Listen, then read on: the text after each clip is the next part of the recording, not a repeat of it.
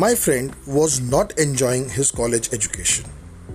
Every day he sulked and felt he did not belong here. I once suggested, why don't you reassess and pursue a career that you love?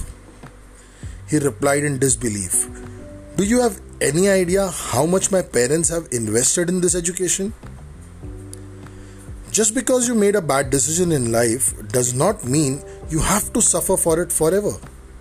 You can choose to change the moment you realize that this is not what I want to do with my life.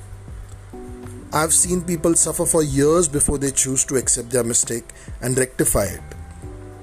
The time and resource invested already do not justify investing more resources in a bad decision. The Concorde is a prime example of a government deficit project. Even though both parties, Britain and France, had long realized that the supersonic aircraft business would never work, they continued to invest enormous sums of money in it, if only to save face.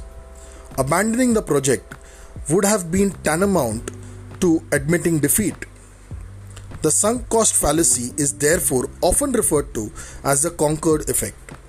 It leads to costly, even disastrous errors of judgment. Rational decision making requires you to forget about the cost incurred to date. No matter how much you have already invested, only your assessment of the future cost and benefits count.